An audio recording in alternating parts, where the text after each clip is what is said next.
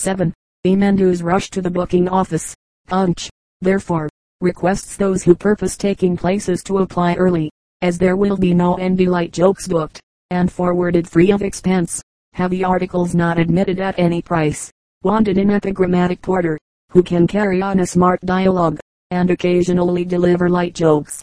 Chant, to old father time, time old time wither away, linger a moment with us, I pray, too soon thou spreadest thy wings for flight, dip, boy, dip in the bowl thy lip, and be jolly, old time, with us tonight, dip, dip, and see, time old time thy side fling down, garland thy pate with a myrtle crown, and fill thy goblet with rosy wine, fill, fill up, the joy-giving cup, till it foams and flows o'er the brim like mine, fill, fill, and see, time old time sighing is vain, pleasure from thee not a moment can gain, fly, old graybeard, but leave us your glass to fill as we please, and drink at our ease, and count by our brimmers the hours as they pass. The drama Romeo and Juliet, Italy, land of love and macaroni, of pathos and puppets tomb of Romeo and Juliet birthplace of Punch and Judy region of romance country of the concentrated essences of all these, carnivals I punch, the first and last, the alpha and omega of fun, adore thee, from the moment when I was cast upon my shores, like Venus, out of the sea, to the sad day, when I am forced to descend from my own stage to mere criticism, have I preserved every token that would endear my memory to thee. My nose is still Roman. My mouth organ plays the genteelest of Italian tunes. My scenes represent the choicest of Italian villas in choice Italian. Doth my devil swear to a wit, la bella, longing to be still more reminded of thee, dear Italy. I threw a large cloak over my hunch, and a huge pair of spectacles over my nose, and ensconced myself in a box at the Haymarket Theatre to witness the fourth appearance of my rival puppet, Charles Kean, in Romeo. He is an actor. What a deep voice, what an interesting lisp, what a charming whine, what a vigorous stamp. He hath. How hard he strikes his forehead when he is going into a rage, how flat he falls upon the ground when he is going to die. And then, when he has killed Tybalt, what an attitude he strikes. What an appalling grin he indulges his gaping admirers withal. This is real acting that one pays one's money to see, and not such an unblushing imposition as Miss Tree practices upon us. Do we go to the play to see nature? Of course not. We only desire to see the actors playing at being natural, like Mr. Gallot, Mr. Howe, Mr. Wardle, or Mr. Kean, and other actors. The system of being too natural will, in the end, be the ruin of the drama. It has already driven me from the stage, and will, I fear, serve the great performers I named above in the same manner. But the Haymarket Juliet overdoes it. She is more natural than nature, for she makes one or two improbabilities in the plot of the play seem like everyday matters of fact. Whether she falls madly in love at the first glance, agrees to be married the next afternoon, takes a sleeping draught, throws herself lifeless upon the bed, or wakes in the tomb to behold her poisoned lover. Still in all these situations she behaves like a sensible, high-minded girl, that takes such circumstances, and makes them appear to the audience quite as a matter of course.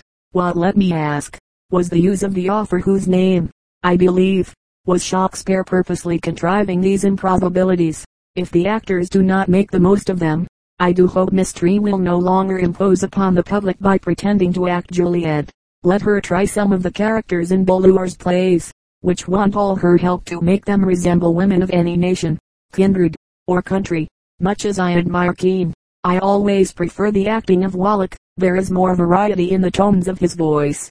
For Kean tunes his pipes exactly as my long drummer sets his drum, to a one pitch, but as to action, Wallack more like my drummer beats him hollow. He points his toes, stands akimbo, takes off his hat, and puts it on again, quite as naturally as if he belonged to the really legitimate drama and was worked by strings cleverly pulled to suit the action to every word.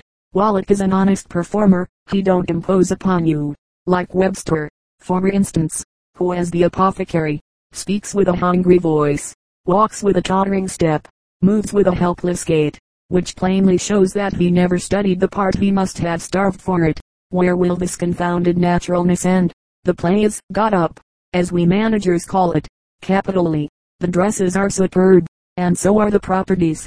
The scenery exhibited views of different parts of the city, and was so far as I am a judge. Well painted. I have only one objection to the balcony scene. Plagiarism is mean and contemptible. I despise it. I will not apply to the Vice Chancellor for an injunction, because the imitation is so vilely caricatured, but the balcony itself is the very counterpart of Punch's theater.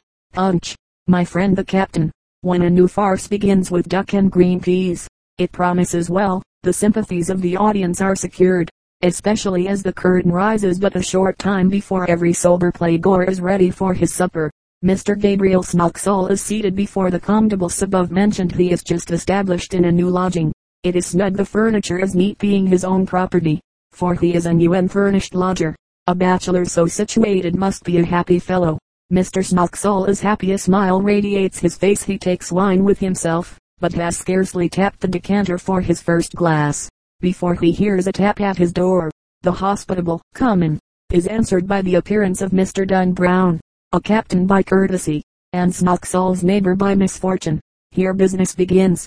The ancient natural historian has divided the genus Homo into the two grand divisions of victimizer and victim. Behold one of each class before you the yeast and sweat wort, as it were, which brew the plot. Brown invites himself to dinner, and does the invitation ample justice, for he finds the peas as green as the host, who he determines shall be done no less brown than the duck. He possesses two valuable qualifications in a diner out an excellent appetite, and a habit of eating fast. Consequently the meal is soon over. Mr. Brown's own tiger clears away, by the ingenious method of eating up what is left. Mr. Snoxall is angry, for he is hungry, but, good easy man, allows himself to be mollified to a degree of softness that allows Mr. Brown to borrow, not only his tables and chairs, but his coat, hat, and watch, just, two, in the very nick of time, for the bailiffs are announced. What is the hunted creditor to do? Exit by the window to be sure, a character invented by farce writers, and retained exclusively for their use for such folks are seldom met with out of a farce lives in the next street. He has a lovely daughter, and a nephew momentarily expected from India, and with those persons he has, of course, not the slightest acquaintance, and a niece, by marriage, of whose relationship he is also entirely unconscious.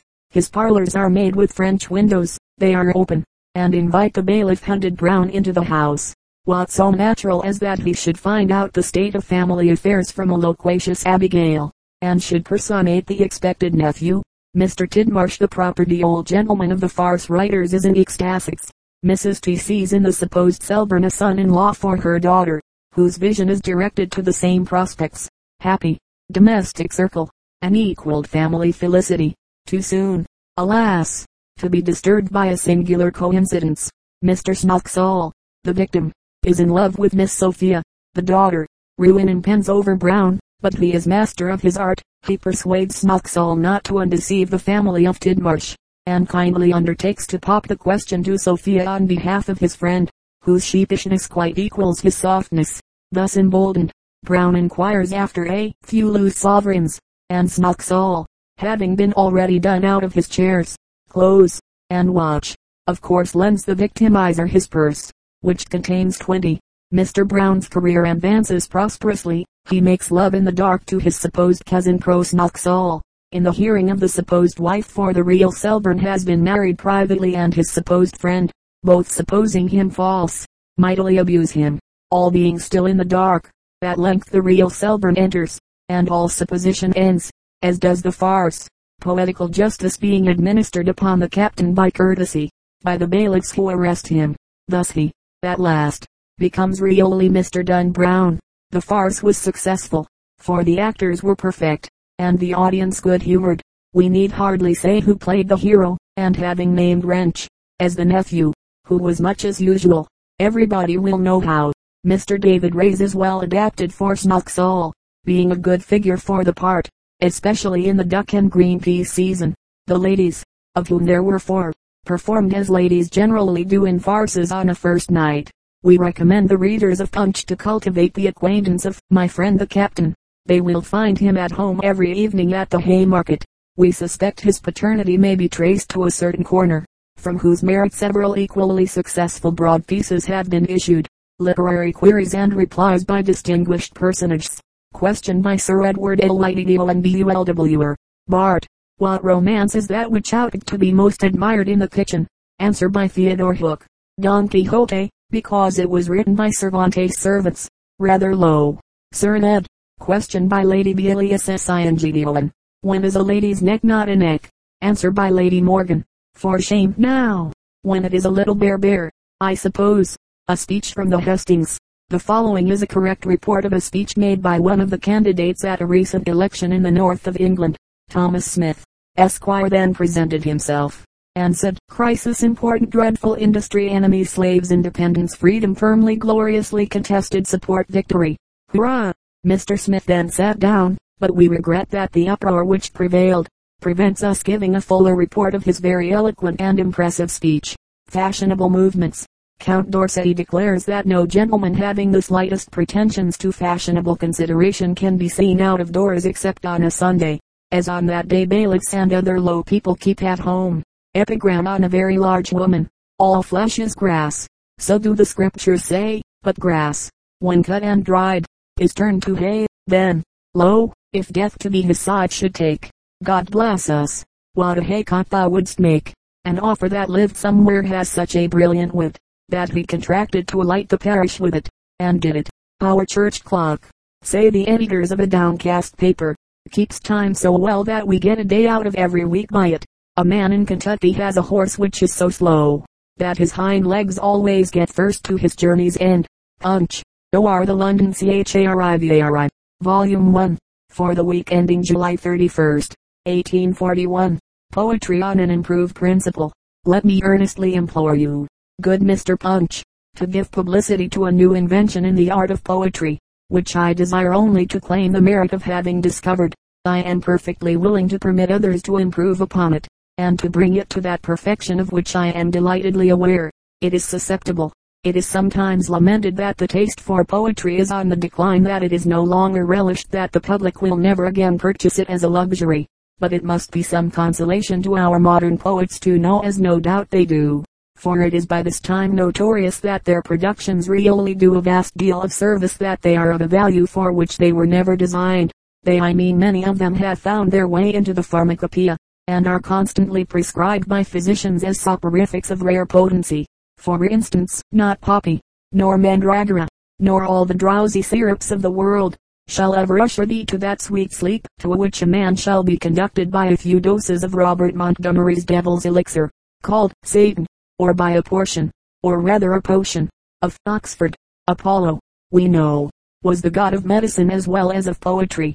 Behold, in the sour bard, his two divine functions equally mingled, but waiving this, of which it was not my intention to speak, let me remark, that the reason why poetry will no longer go down with the public, as poetry, island that the whole framework is worn out, no new rhymes can be got at, when we come to a mountain, we are tolerably sure that a fountain is not very far off. When we see sadness, it leads at once to madness. To borrow is sure to be followed by sorrow, and although it is said, when poverty comes in at the door, love flies out of the window, a saying which seems to imply that poverty may sometimes enter at the chimney or elsewhere yet I assure you, in poetry, the poor always come in and always go out at the door.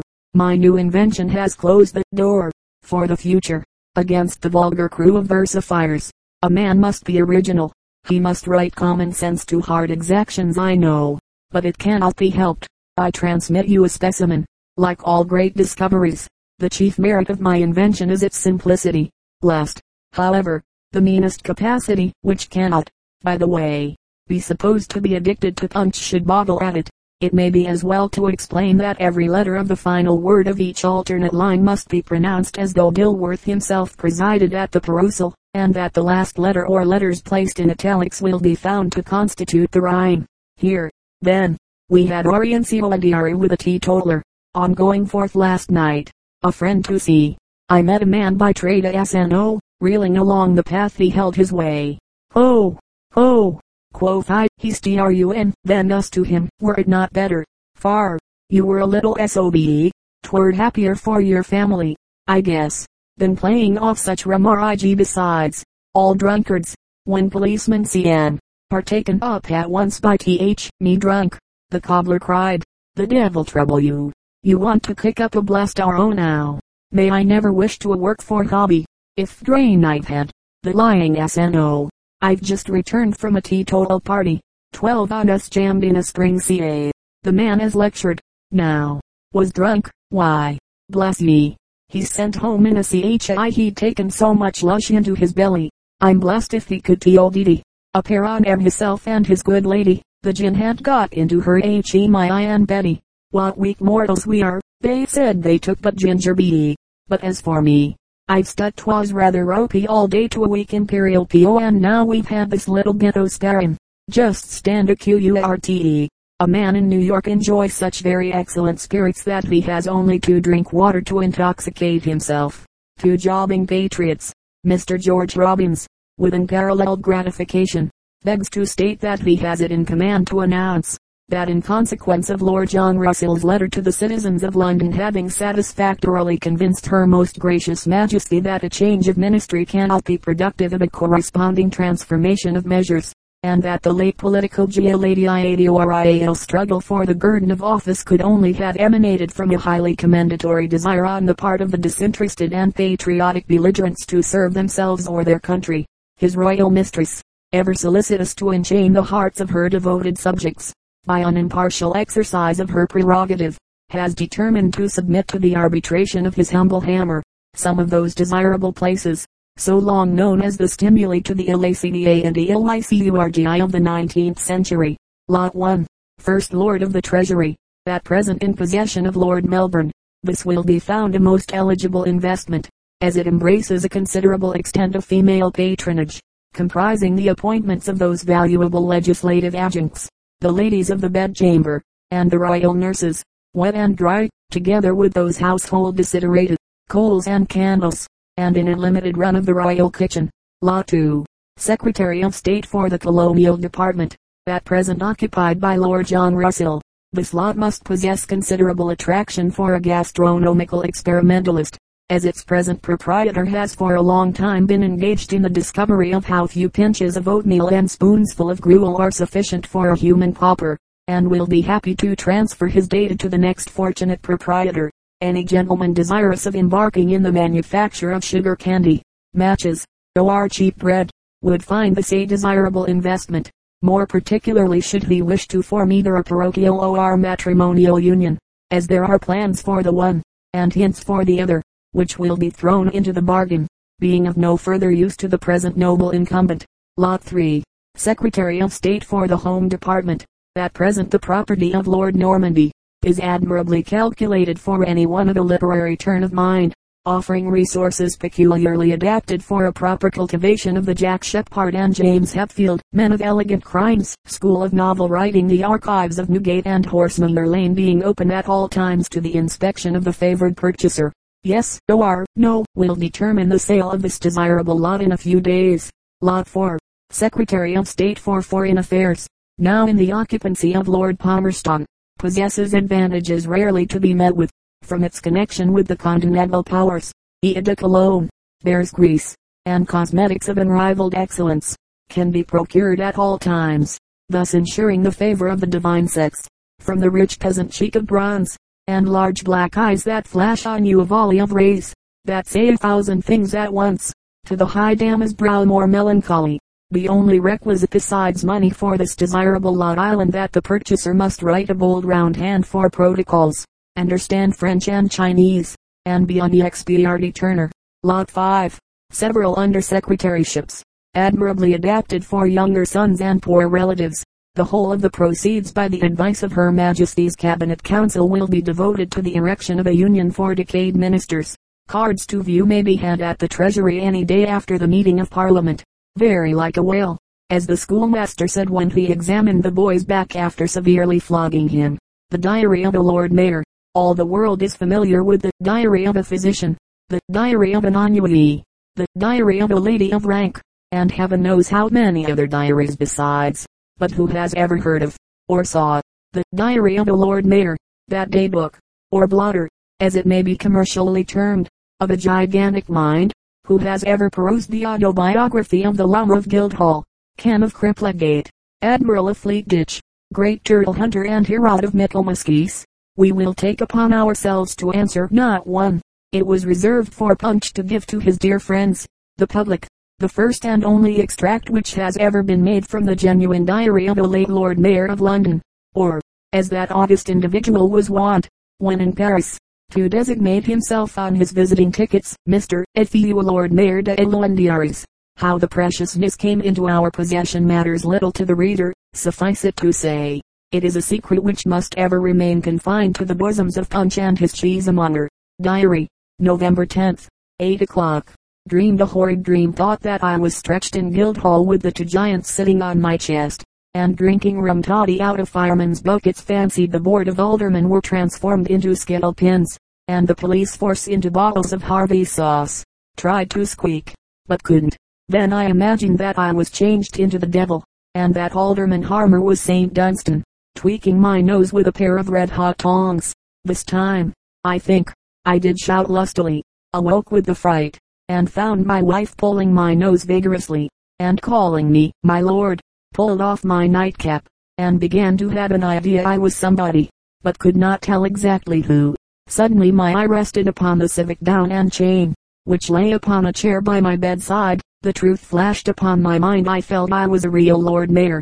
I remembered clearly that yesterday I had been sworn into office. I had a perfect recollection of the glass coach, and the sheriffs, and the men in armor, and the band playing Jim along Jose, as we passed the Fleet Prison, and the glories of the city barge at Blackfriars Bridge, and the enthusiastic delight with which the assembled multitude witnessed I could also call to mind the dinner the turtle, venison, and turbot and the popping of the corks from the throats of the champagne bottles. I was conscious, too, that I had made a speech, but, beyond this point, all the events of the night were lost in chaotic confusion. One thing, however, was certain I was a bona fide Lord Mayor and being aware of the arduous duties I had to perform, I resolved to enter upon them at once. Accordingly I arose, and as some poet says, commenced sacrificing to the graces, by putting on my breeches, sent for a barber, and authorized him to remove the superfluous hair from my chin at the same time made him aware of the high honor I had conferred upon him by placing the head of the city under his razor thought I detected the fellow's tongue in his cheek, but couldn't be certain. Mem. Never employ the rascal again. 9 o'clock. Dressed in full fig sword very troublesome getting continually between my legs. Saturday down to breakfast her ladyship complimented me on my appearance said I looked the beau ideal of a mayor took a side glance at myself in the mirror her ladyship was perfectly right. Trotter the shoemaker announced walked in with as much freedom as he used to do into my shop in Coleman Street smelled awfully of best calf and heavy sole shook me familiarly by the hand and actually called me Bob. The indignation of the mayor was roused and I hinted to him that I did not understand such liberties upon which the fellow had the insolence to laugh in my face couldn't stand his audacity, so quitted the room with strong marks of disgust. 10 o'clock. Heard that a vagabond was singing Jim Crow on Tower Hill proceeded with a large body of the civic authorities to arrest him. But after an arduous chase of half an hour we unfortunately lost him in Houndsditch, suppressed two illegal apple stalls in the Minories, and took up a couple of young blacklegs, whom I detected playing at chuck farthing on Saffron Hill issued a proclamation against mad dogs, cautioning all well-disposed persons to avoid their society. 12 o'clock. Waked upon by the secretary of the New River Company with a sample of the water they supplied to the city found that it was much improved by compounding it with an equal portion of cognac gave a certificate accordingly. Lunched, and took a short nap in my cockpit. 1 o'clock. Police court. Disposed of several cases. Summarily everybody in court amazed at the extraordinary acuteness I displayed, and the rapidity with which I gave my decisions. They did not know that I always privately tossed up heads, complainant wins, and tails. Defendant this is the fairest way after all. No being humbugged by hard swearing or innocent looks. No sifting of witnesses. No weighing of evidence. No deliberating. No hesitating. The thing is done in an instant and, if the guilty should escape, why the fault lies with fortune and not with justice. Three o'clock. Visited the Thames Tunnel found Brunel a devilish deep fellow. He explained to me the means by which he worked, and said he had got nearly over all his difficulties. I suppose he meant to say he had nearly got under them at all events. The tunnel, when completed, will be a vast convenience to the metropolis, particularly to the lower classes. From the tunnel went to Billingsgate Market confiscated a basket of suspicious shrimps, and ordered them to be conveyed to the Mansion House. Mem. Had them for breakfast tomorrow. Return to dress for dinner. Having promised to take the chair at the Grand Annual Metropolitan Anti-Hydro without Gin Drinking Association. Here a hiatus occurs in the Ms., but from contemporary authorities we are enabled to state that his lordship was conveyed home at two o'clock on the following morning, by some jolly companions. Slowly and sadly they smoothed his bed, and they told his wife and daughter to give him, next day, a couple of red herrings and soda water. The loves of the plants, the gay daffodilly, an amorous blade, stole out of his bed in the dark, and calling his brother, Jonquil, forth he strayed to breathe his love vows to a violet maid who dwelt in a neighboring park. A spiteful old Netland frowned on their love, but Daffy, who laughed at her power, a shepherd's purse slipped in the nurse's foxglove. Then up Jacob's ladder he crept to his love, and stole to the young virgin's bower. The maiden's blush rose and she seemed all dismayed, arrayed in her white lady smock. She called Mignonette but the sly little jade, that instant was hearing a sweet serenade from the lips of a tall hollyhock. The pheasant's eye, always a mischievous wight, for prying out something not good. Avowed that he peeped through the keyhole that night, and clearly discerned, by a glowworm's pale light, their two faces under a hood. Old Dowager Peony, deaf as a door, who wished to know more of the facts, invited Dame Mustard and Miss Hellebore, with Miss Periwinkle, and many friends more. One evening to tea and two tracts. The buttercups ranged. Defamation ran high. While every tongue joined the debate, Miss Sensitive said, twixt a groan and a sigh. Though she felt much concern yet she thought her dear Vi had grown rather bulbous of late. Thus the tale spread about through the busy parterre. Miss Columbine turned up her nose, and the prude Lady Lavender said, with a stare, that her friend, Mary Gold, had been heard to declare, the creature had toyed with the rose. Each sage looked severe, and each coxcomb looked gay. When Daffy to make their mind easy, Miss Violet married one morning in May, and, as sure as you live, before next Lady Day, she brought him a Michaelmas daisy. Nothing wonderful. The Duke of Normandy accounts for the non-explosion of his percussion shells, by the fact of having incautiously used some of M single quote Caloche single quote as pamphlets on the corn laws. If this be the case, no person can be surprised at their not going off. Modern W.A.D. Tylers.